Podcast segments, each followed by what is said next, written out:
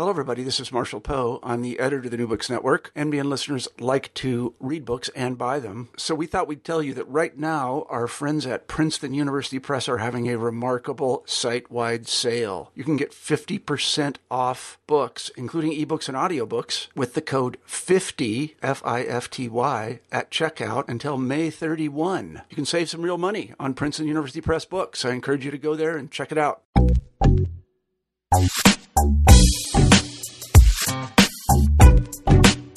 We all know that symbols have meaning, but how does that meaning change when the symbol is placed in different cultural contexts? This is what Phillip Penix Tadsen explores in his new book, Cultural Code.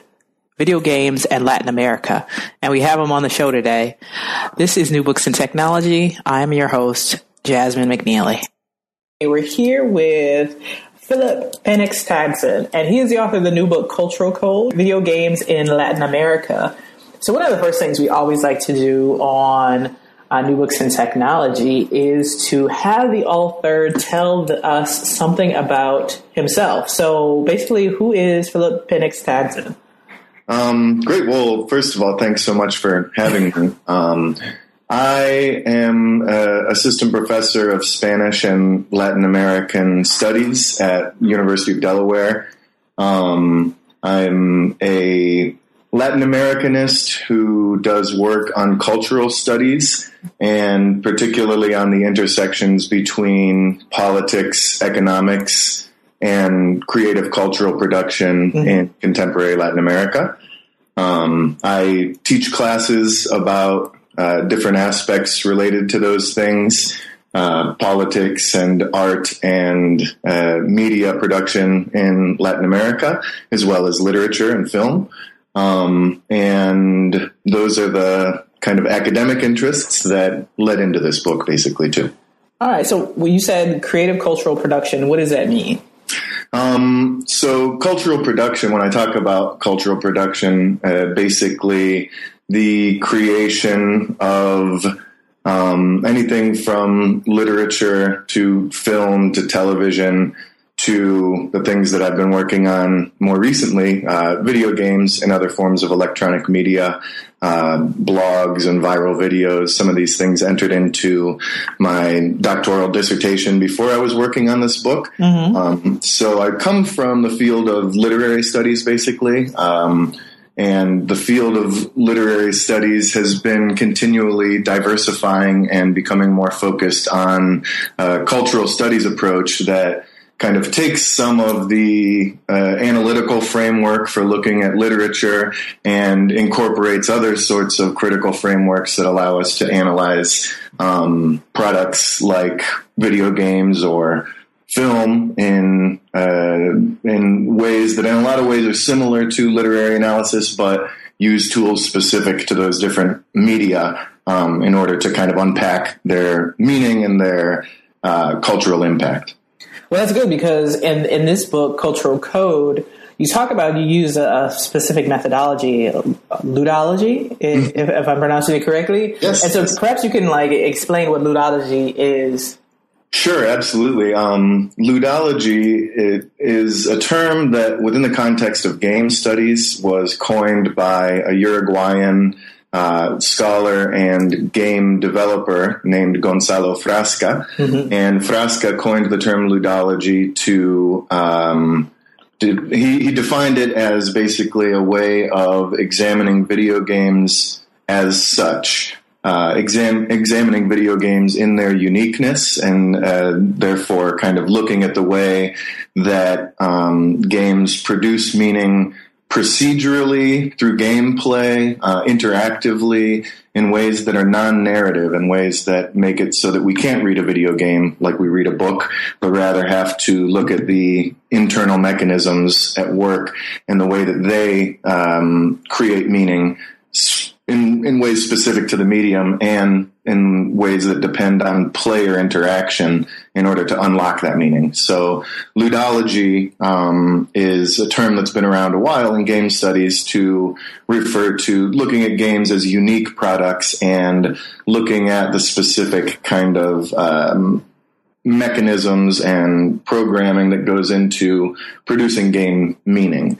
And in this book, uh, Cultural Code, I am trying to uh, develop a somewhat novel methodology that I refer to as cultural ludology.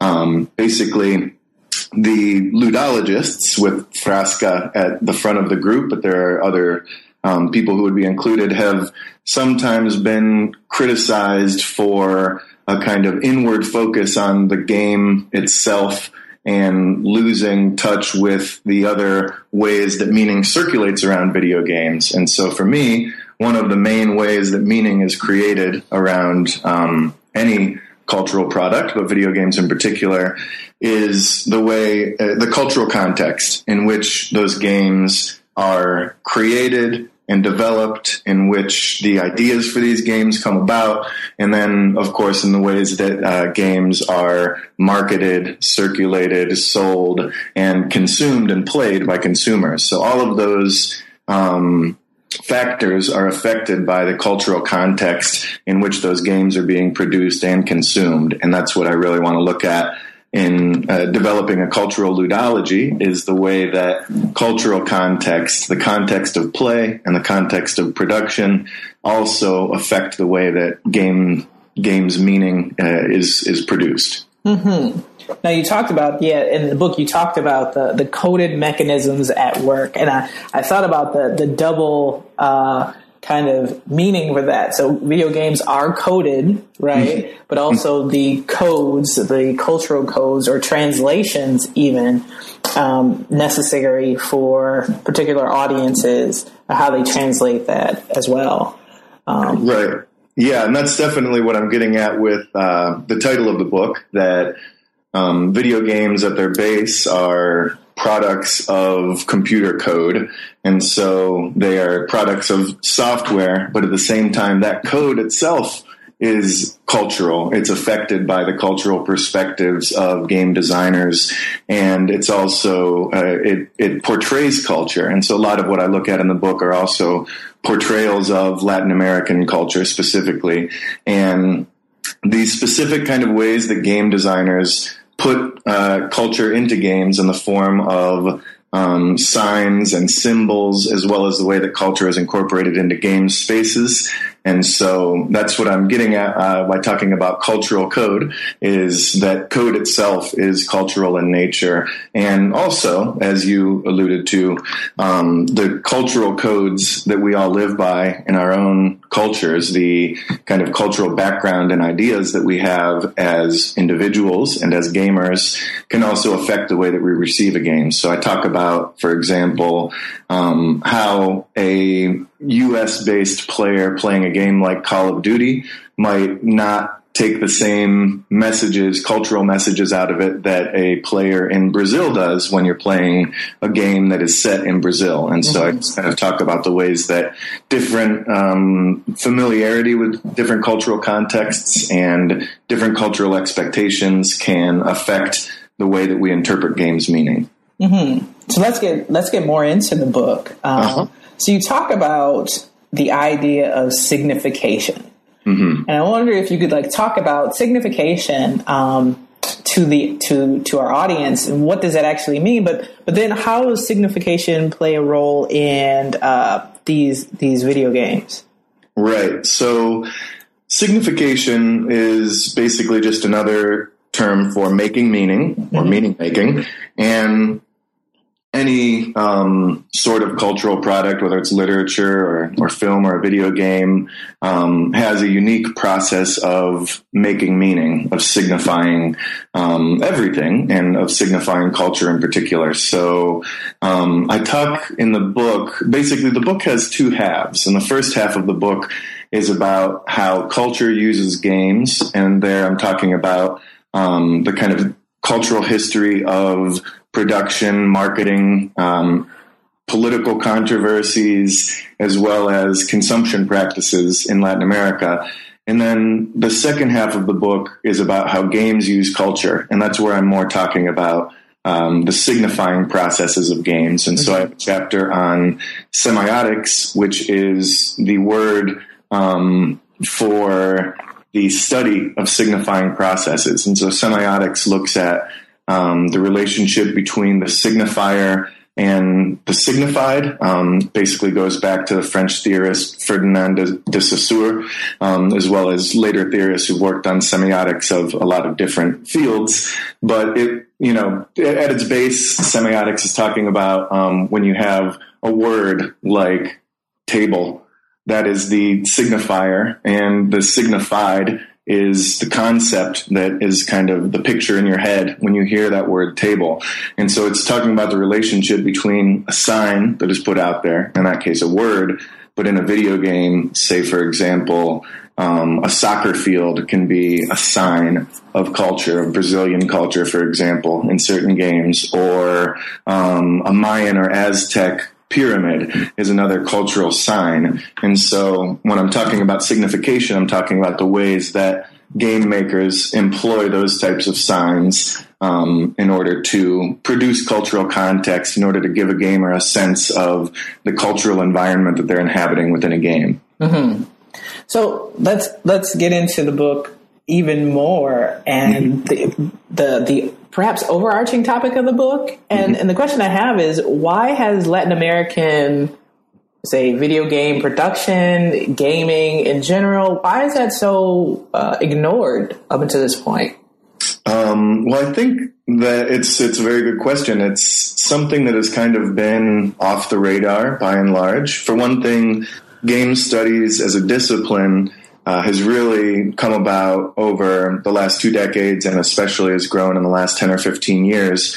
Um, when we when game studies has come about, it's largely been out of Europe and the United States, and has largely focused on Europe and the United States, as well as places like Japan, um, which are big game producers. Right. So that has kind of in some ways led to a bit of a critical tunnel vision that ignores the production um, and consumption of video games in places in the so-called periphery, uh, including Latin America, Africa, the Indian subcontinent, the Middle East. There's very little kind of work on the ways that video games have circulated in those other spaces outside of the kind of mainstream centers of game production and sales. And what I'm trying to do is uh, bring a, a, bit more perspective as to um, what the practices of production and consumption of games have been in Latin America and how they've differed from the things that we've come to expect from the ways that games are marketed and played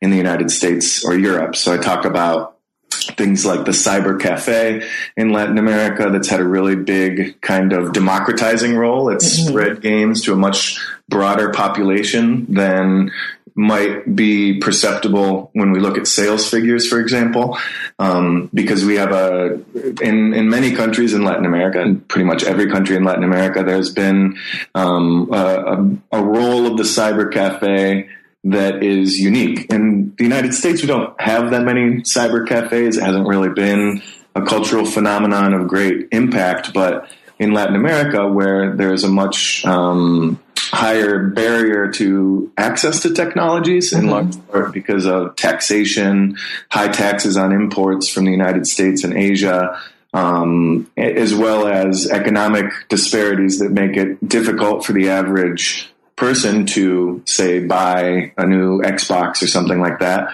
Um, the cyber cafe then is a unique institution in that one cyber cafe owner can just buy a couple of consoles, maybe one copy of a game, but hundreds of people might be playing that game. So it's spreading access to a much broader population than we might perceive otherwise. Um, and I think that that one reason that we haven't seen as much work on places like Latin America in game studies is that there is such a link between scholarship on games and the game industry. And in that mm-hmm. sense, the places where that make the most money are the places that have been most interesting to game scholars by and large. Um, meanwhile, you know, there there have always been games circulating in Latin America since the medium was born, um, but the ways that they've circulated have been different. Not just the cyber cafe, but there's a, a kind of famously high level of video game piracy, software piracy mm-hmm. in Latin America. And in the book, I talk about a lot of the factors that have brought about that high level of software piracy or um, other forms of software modification.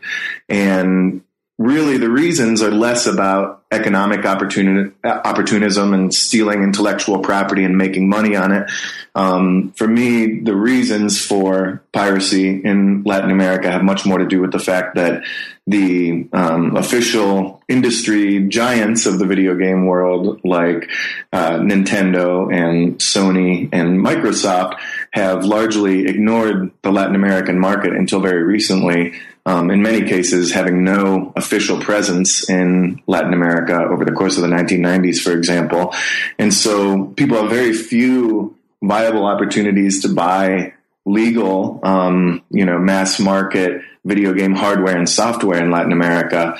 And so the the practices of circulation changed as a result, and piracy has really um, become a much greater factor. And again, piracy is another kind of democratizing factor, another factor that spreads access beyond what we can detect when we look at um, statistics of sales in the video game industry. Mm-hmm. So those kind of measures that we're used to looking at when we look at the way that video games impact society, um, this game sold this many million copies, etc., um, don't reflect in the same way in Latin America because we need a different approach and a different understanding of um, circulation of technologies like these uh, in in regions outside of the mainstream. Hmm. So uh, I think even though it's a region that's necessarily outside of the mainstream with respect to the study of the use of games and, and penetration of games, perhaps. Latin American or uh, symbols of Latin America appear prominently in some of the the largest or most well known games. So we talk about um, um, the pyramids, uh, Mayan pyramids, or we talk about um, the Brazilian, uh, the, the Christ figure, right? Mm. So those appear prominently, and people understand those, particularly we think about the United States. They perhaps recognize where they're from, but they have different meanings, perhaps, in Latin America than in the United States. Am I getting that correct? Right, right, absolutely. And I think that um, one of the things that I was interested in doing with this book is looking at a history of Latin American cultural representation and what have become kind of the tropes or the normal ways to represent Latin American culture over the history of the video game medium.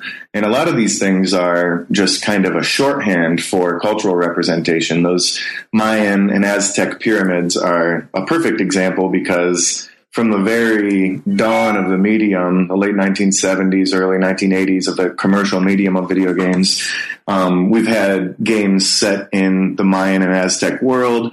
Um, these a lot of those early games are produced at the same time as the Indiana Jones movies, and they kind of emulated that um, pseudo archaeological kind of approach. Um, but over time, the just throwing in a Mayan or Aztec temple has become a kind of shorthand for, oh, this is where we are. We're in a different cultural context now. And so um, I look at recent games like, say, um, I think the most recent, or the second most recent Call of Duty, Call of Duty Advanced Warfare, has a map that is set in a kind of Mayan temple, um, and there, you know, there's a firefight going on. There's all these people shooting at each other in, in a Mayan temple, and to me, it's almost I don't know if it's a bit um, lazy or cliche sometimes on the part of a designer to just kind of throw in the same temple that we've basically seen um, progress from this two dimensional, simplistic early form in video games to a much more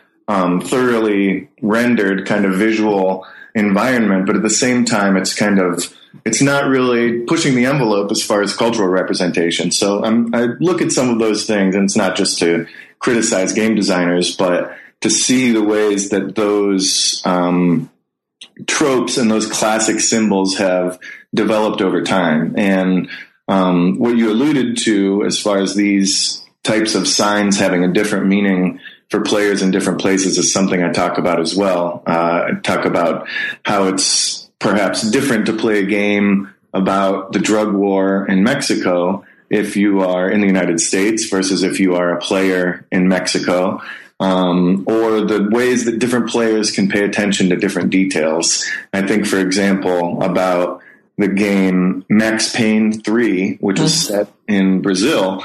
Um, I play that game and I really focused in on a lot of the um, cultural detail and the depth of detail that they went into. And I, I think that the designers really, in a lot of ways, did a commendable job of um, rendering a very complex, kind of non cliche um, uh, Brazilian cultural environment and really added a lot of great detail and did a, an enormous amount of research and development into creating that context. Um, but then I gave a talk at um, the Digital Games Research Association conference about uh, the Brazilian favela and the, the shanty town, and the way that it's represented in different video games. And I had several um, colleagues who were Brazilian and also scholars of electronic media. And one of them commented to me that all that she could pay attention to when she was playing the game were the failures of presenting uh, Brazilian culture. That for her, as a Brazilian player,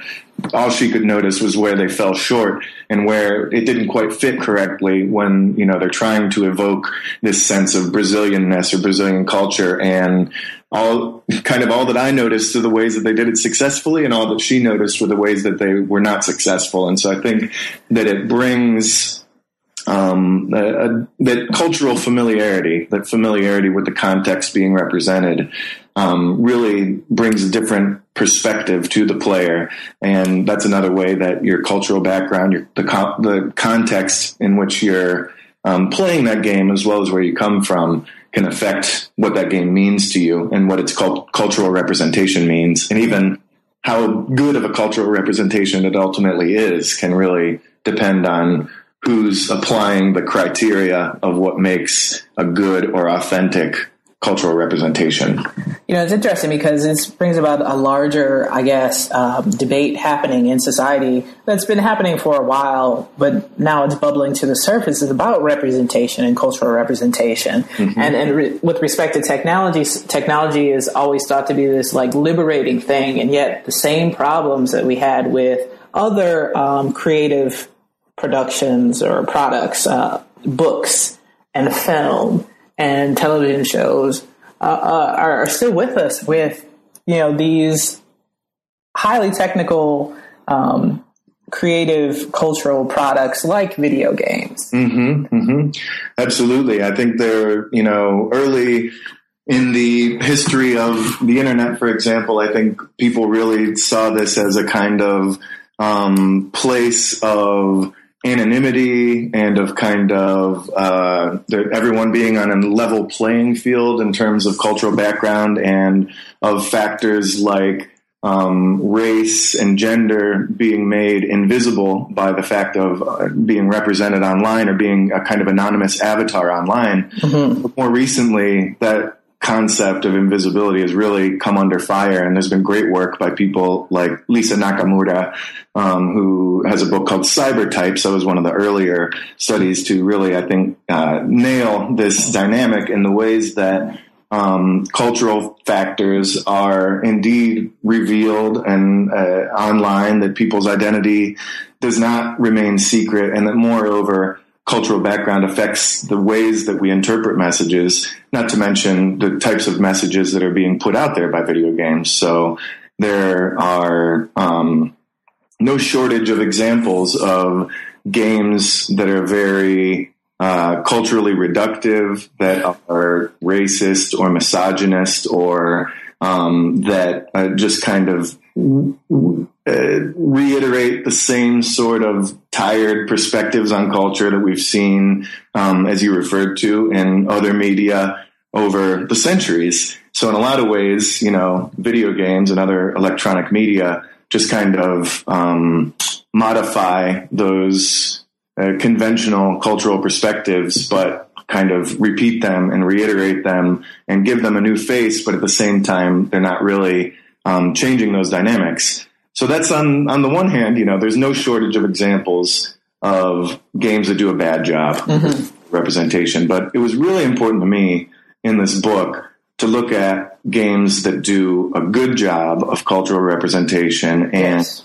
why it is that um, those game designers are successful and what they do differently about representing culture um, that adds to the quality of their games. And so I talk, for example, about um, games that kind of more directly take on issues of race and culture, economics. Um, I think, for example, about a Brazilian game called Capoeira Legends Path to Freedom. Mm-hmm. Uh, capoeira is a Brazilian martial art form um, that was created by um, slaves in Brazil as a kind of mix between dance and self defense, uh, kind of disguised self defense as dance, and ultimately um, came about in the context of slave rebellions and things. So there's a game out of Brazil, um, relatively recently, maybe about five years old, um, that is set in 19th century Brazil in a slave rebellion, where you're playing as a slave rebelling against these um, slave owners and and kind of going through uh, the whole process of confronting these historical dynamics of racism at the same time as you're learning kind of culturally relevant context for capoeira, which remains an extremely popular practice in Brazil today and has become a kind of essential part of the way that Brazilian culture um, is seen throughout the world. So I wanted to look at practices like that that are coming often from uh, people who have an informed perspective on the cultural environments and contexts that they're representing. Mm-hmm. Not games designed from the outside for the outside, but rather, say, a game designed in Brazil largely for Brazilian consumption. Or I think of other examples that I look at in the book. Um, another example is a game called Guacamelee. Mm-hmm. Guacamelee um, is a game that is set in Mexico. It was actually designed in Toronto by an independent game uh, firm called Drinkbox Studios, but it was the brainchild of a Mexican animator um, who worked at that studio. And I think that the kind of insider perspective that this Mexican animator um, brought to the development process and his kind of fearlessness with playing with and sending up stereotypes, not not um, just using stereotypes in this traditional conventional way, but at the same time not shying away from stereotypes. Like the the, the protagonist of the game is a Mexican wrestler, which we see in a lot of video games as well. Sure. Um, there's all kinds of I don't know. There's uh, tequila drinking kind of drunks, and there's uh, uh, Catholic uh, friars who a lot of these kind of conventional symbols of um, culture in Mexico, but that are played with in a very humorous, self-conscious way. Um, that I think comes from that insider perspective. Well, I think that that leads to kind of the question about cultural currency. Mm-hmm. So uh, people recognizing those um, those messages, but also being able to to use them a bit um, as as in in group, I would say. Mm-hmm. Um, so perhaps you could talk a bit about that, the whole idea of cultural currency, particularly when we talk about developers or video game makers who are in um, in group or at least in Latin America. Right. So the the um, kind of underlying premise of the book is that culture and games have specific uses for one another, and that, that picking apart kind of what those uses are and the ways that games are used as something other than just entertainment, leisure, play, um, the ways that games can be um, culturally expedient, can be useful to people mm-hmm. for reasons other than gameplay was something that really motivated me to more explore that relationship between games and culture. So one of the biggest ways you can see this is in um, political uses of video games. And so on the one hand, um, in the chapter where I talk about politics and persuasion, um, the idea of persuasive games is uh, based on a book by Ian Bogost, uh, Persuasive Games. and a lot of people also talk about um, serious games in the same way. And persuasive games was kind of Bogost's way of reframing that discussion. Um, but kind of games that are meant to um, provide the player with a politically or ideologically challenging experience and cause them to question um, geopolitics and things like this are one interesting use of games that kind of goes outside of the normal kind of escapist fantasy leisure uh, hobby approach to gameplay that I think a lot of people assume that that's the only reason people play games. Um, so look at specific games uh, such as Gonzalo Frasca's games, September 12th and Madrid, both of which are different sort of commentaries on the war on terror. Um, and those are games that have actually attracted a lot of scholarly attention for being serious games, and they're kind of uh, models for uh, persuasive or serious games. But then I look at some of the other games that have been uh, studied a bit less, several of which are based on um, the dynamics of the U.S. Mexico border. So I talk about um, two games by a developer called Rafael Fajardo, and Fajardo made two games, um, Crosser and La Migra La Migra being the name for um, the Immigration and Naturalization police. Service, the right, yeah. Border Police.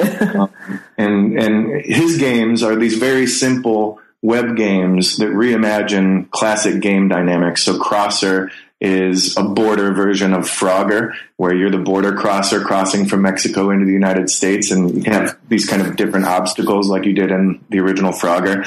Um, and La Migra is an adaptation of Space Invaders, where you're on the other side, you're playing as the border patrol um, officer who is then throwing these, shooting out handcuffs to try and arrest um, the people who are crossing uh, without documentation. So these are games that ultimately kind of have the same message about the futility of border militarization and of trying to um, resolve issues of immigration through just policing or a military approach.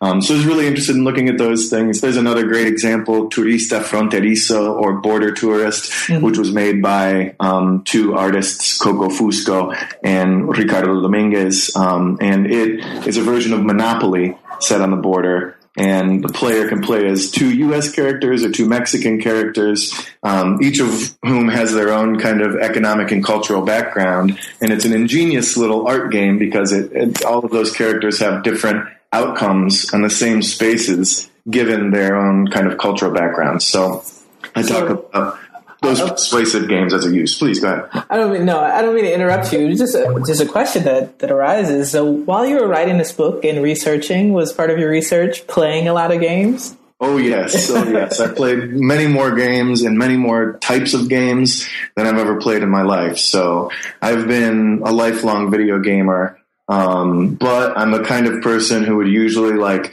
get one game and get really into it and play it for a year straight, and then just get the next game and play it for a year straight. And so, you know, I was always playing games, but um, more kind of in depth in single games than breadth of playing a lot of different genres and things. And so, researching this book, I discovered all kinds of new genres of games, mm-hmm. political games, but also, for example, resource management simulators like Sid Meier's Civilization or Tropico. I'd never really played that genre of game, so it was really um, it, it, one of the best parts of the process for me was like expanding my own game literacy, expanding my own experience of playing games of different genres and games that I might not otherwise have gotten into, or you know, kids' education games, games that are made for elementary school kids. These are things that would not have crossed my uh, computer desktop as just a person playing games for leisure. But in academic pursuit, um, I played an incredible number of games. that was certainly one of the most enjoyable parts of the book, and the, the kind of beginning of the research process definitely involved several months of just kind of playing every game that I could find that was either set in Latin America or that was created in Latin America. Well, you know, you have to be thorough, right? That's right. That's right. so, so have you found a difference between those games that are kind of a closed universe wherein the the developer has made all the characters and all the the backgrounds and all the perhaps weapons or gifts or whatever the case may be, and those mm-hmm. in which the um, player actually get gets to participate in the creation of say characters and and and gifts and things like that? Yes, absolutely. I think um, that user produced content or player produced content, um, as well as software modification, just pe- modding, where people um, can kind of build their own maps um, or kind of make their own costumes and things like this and kind of create their own avatars. They really have different implications for the way that culture is represented. And um, I think that some of the most compelling examples of this um, show the way that you know Latin American game designers and modding communities um, fill in these holes that are left by the supposedly global game market that is mm-hmm. still very U.S. centered or Eurocentric. Um, I think for one of the examples that I talk about in the book is um, a game called MVP Caribe, mm-hmm. and it's a modification of MVP Baseball 2005. It's still extremely popular, you know, over 10 years later, um, after basically that game itself, the original game, MVP Baseball 2005, just faded into obscurity. Nobody's really playing that game um, outside of these modding communities, but a community of modders based out of uh, Venezuela with help from Mexico and the Dominican Republic kind of totally did a, an overhaul, a makeover of this game, and they put in all of the Caribbean League teams, all mm-hmm. of the mm-hmm. teams from their countries with their uniforms. They built models of the stadiums, and these are all things that were basically enabled um, by the game's publisher providing open source software that people could go in and modify. And that's a way that the game industry also has come to embrace software modification, whereas they used to be afraid of piracy or people stealing their code or stealing their ideas. Um, I think that more and more the game industry is realizing that um, opening up uh, to user produced content is a way of making it more relevant to the player, giving them more input into the game, and of even prolonging the shelf life of those games. You know, that there's still this game being played a decade later that otherwise, you know, would have just been collecting dust. So um, I think it's really interesting to look at the ways that um, that modders like that are kind of filling in the, the blank spaces and producing culturally relevant content um, that the mainstream game industry isn't doing themselves. Yeah, you know, so what do you see as the future for games and you know this creative cultural production coming from Latin American countries?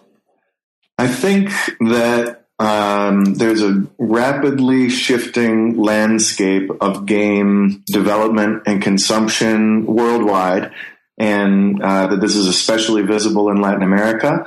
And this rapidly shifting terrain largely has to do with the advent of casual games, of games that are played on mobile devices or online or on social media. And those types of games um, really change uh, the world of video games in a lot of ways. One way is they open it up to a, an enormous new population of players. And a lot of people who didn't used to consider themselves gamers are now playing games on their phone all the time. Um, I had to break it to my mother that she was a hardcore gamer, even though she didn't think of herself as a gamer. She's always playing words words with friends or whatever on her phone. And, and there's so many of these people who were not conventionally gamers who have now kind of been opened up to a new type of video gaming where the games maybe have an easier level of entry. It's no longer about those PlayStation and Xbox controllers with the 20 buttons that your person who didn't grow up on them can't really just jump in and, and get into. Um, casual games open it up to a new audience. So that's one thing is that in Latin America as well, um, cellular phone access and smartphone access has really expanded very rapidly over the last 10 years, um, simultaneously with the expansion in casual game production and consumption.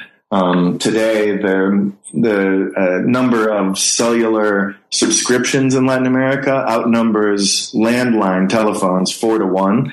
So there is a huge expansion in cellular access that has totally changed the mediascape in Latin America. So that's one thing on the level of access. The other thing about casual games and the way that they changed the future for Latin American game development is that there's a much lower kind of level of entry for a game developer.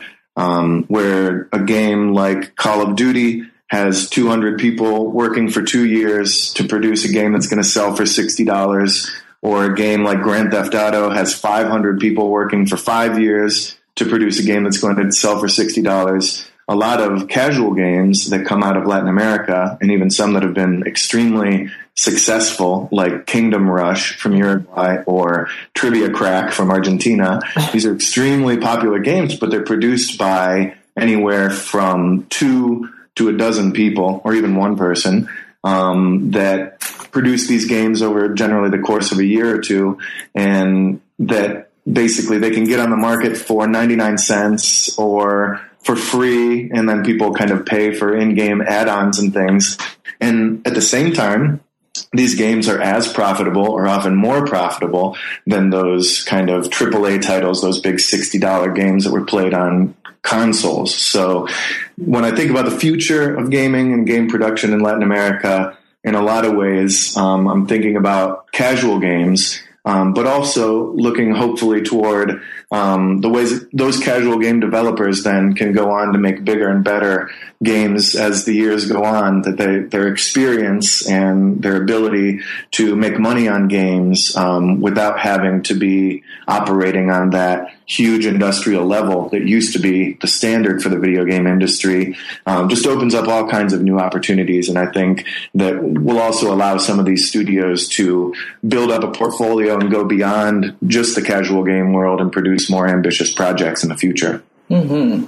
So, so we've come to the portion of new books and technology that we like to call the elevator pitch. So, mm. pretend as though somebody just stumbles upon this podcast at this point, mm-hmm. and you want to tell them why should they pick up a copy of Cultural Code, uh, and you have one minute to tell them why they should pick it up. What would you say?